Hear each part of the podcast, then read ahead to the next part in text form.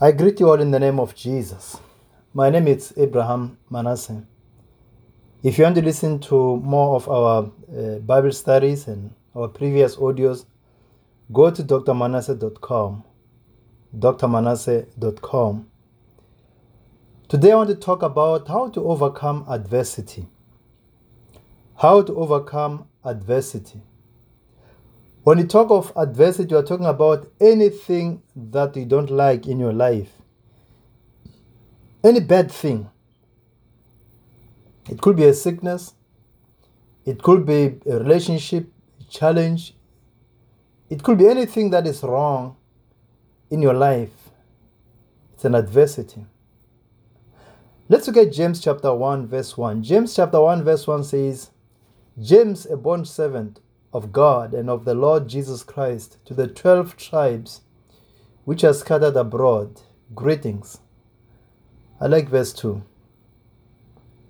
My brethren, count it all joy when you fall into various trials, knowing that the testing of your faith produces patience.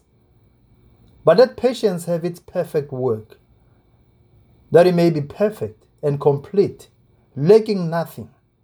If any of you lacks wisdom, let him ask God. Let him ask of God, who gives to all liberally and without reproach, and it will be given to him. One thing that I know about life is, you know, life, it's full of challenges. It has its mountains, and valleys. It has its own adversities, challenges, crises. And as long as you are alive, you'll always go through this. We can be COVID free, but we'll never be adversity free. We'll never be challenges free. We'll never be crisis free. There is no vaccine for adversity. So we should just learn to live with adversity in our lives.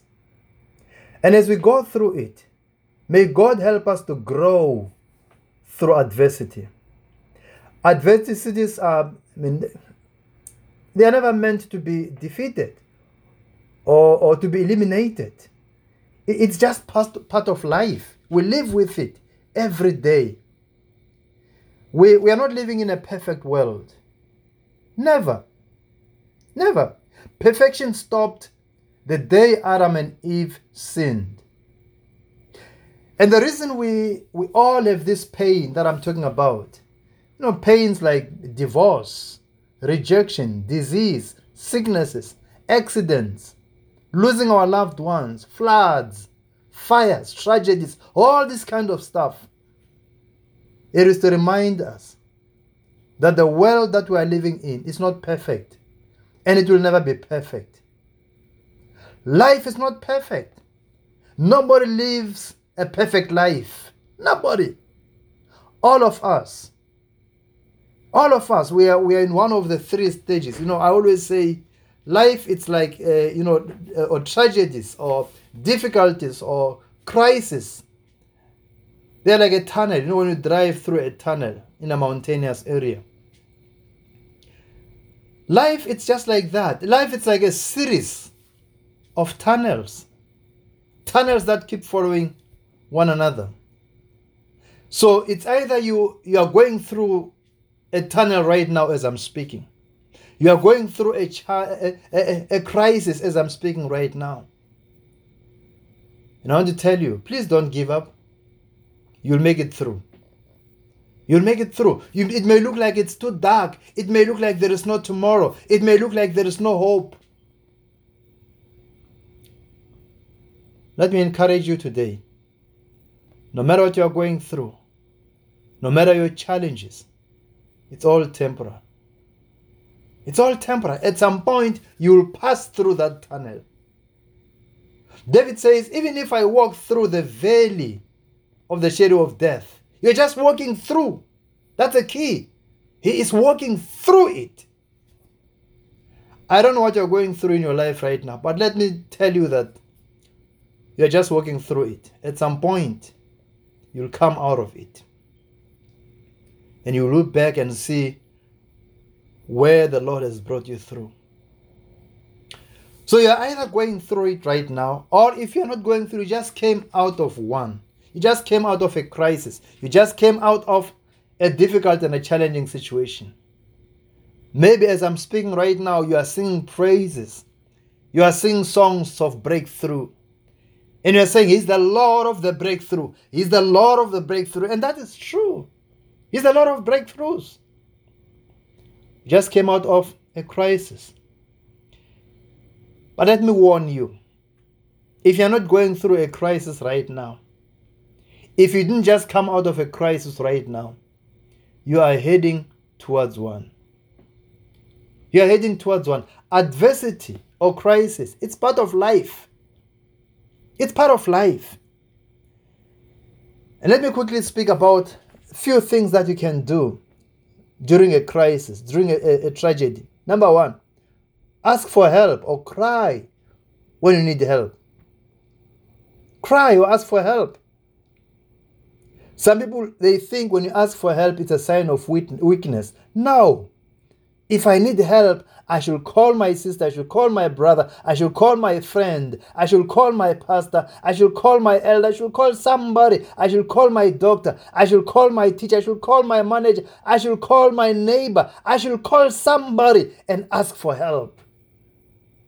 Ask for help. Cry if need be. some people they believe that as a man you should never cry and you are so much conditioned that crying is a sign of weakness. We have lost a lot of men who died without crying. Nobody heard their cries, they were just crying inside. Nobody knew that they are in need. Nobody knew that they need support. Nobody knew that they needed prayers because they were told a man should never cry and you die inside. Some they end up committing suicide without anybody knowing what happened because they were told a man should never cry, a man should never express his pain. So, number one, you have to ask for help. Number two, do not lose your integrity during, inter, uh, during adversity. Never. You have to stay the same. Integrity, it comes from the word integer. Integer, it means the whole number. It means it's a number that is not a fraction, it's not fractured, it's not broken. You have to stay one. You have to remain one. You never change. You are an inte- you, you, you have what you call integrity. You have integrity. Stay with your identity. Remain who you are. Don't sell your faith. Keep your faith. Remain a Christian even in a crisis. Remain a child of God even in a crisis. Maintain and keep your identity. You are a child of God. You are a child of God. Number three, set up goals and have a daily plan. Do something about it. Do something. Maybe you can start even, uh, you know, registering for a class or take a walk or exercise. Just do something. Don't lie down and sleep and feel like you are so weak, you are useless. No, no, no. That's not how you should do it. During a crisis, during a difficult time, do something. Do something. Maybe pick up a, a phone and call somebody. Talk to them. Don't keep quiet. Number four, have the right mindset. Have the right mindset. The Bible says all things work together for good to those who trust and believe and love God. You must have the right mindset that no matter what you're going through, God still loves you. No matter what you're going through, it is a temporary situation. At some point, you will pass through that. Number five, connect with other people. Don't go through a crisis alone. Nobody is an island. Nobody. You are not an island. We are here to love and support one another through crisis. You have to build and establish healthy relationships. Even before the crisis hit. You remember Noah? It was not raining when Noah built the ark. It was not raining.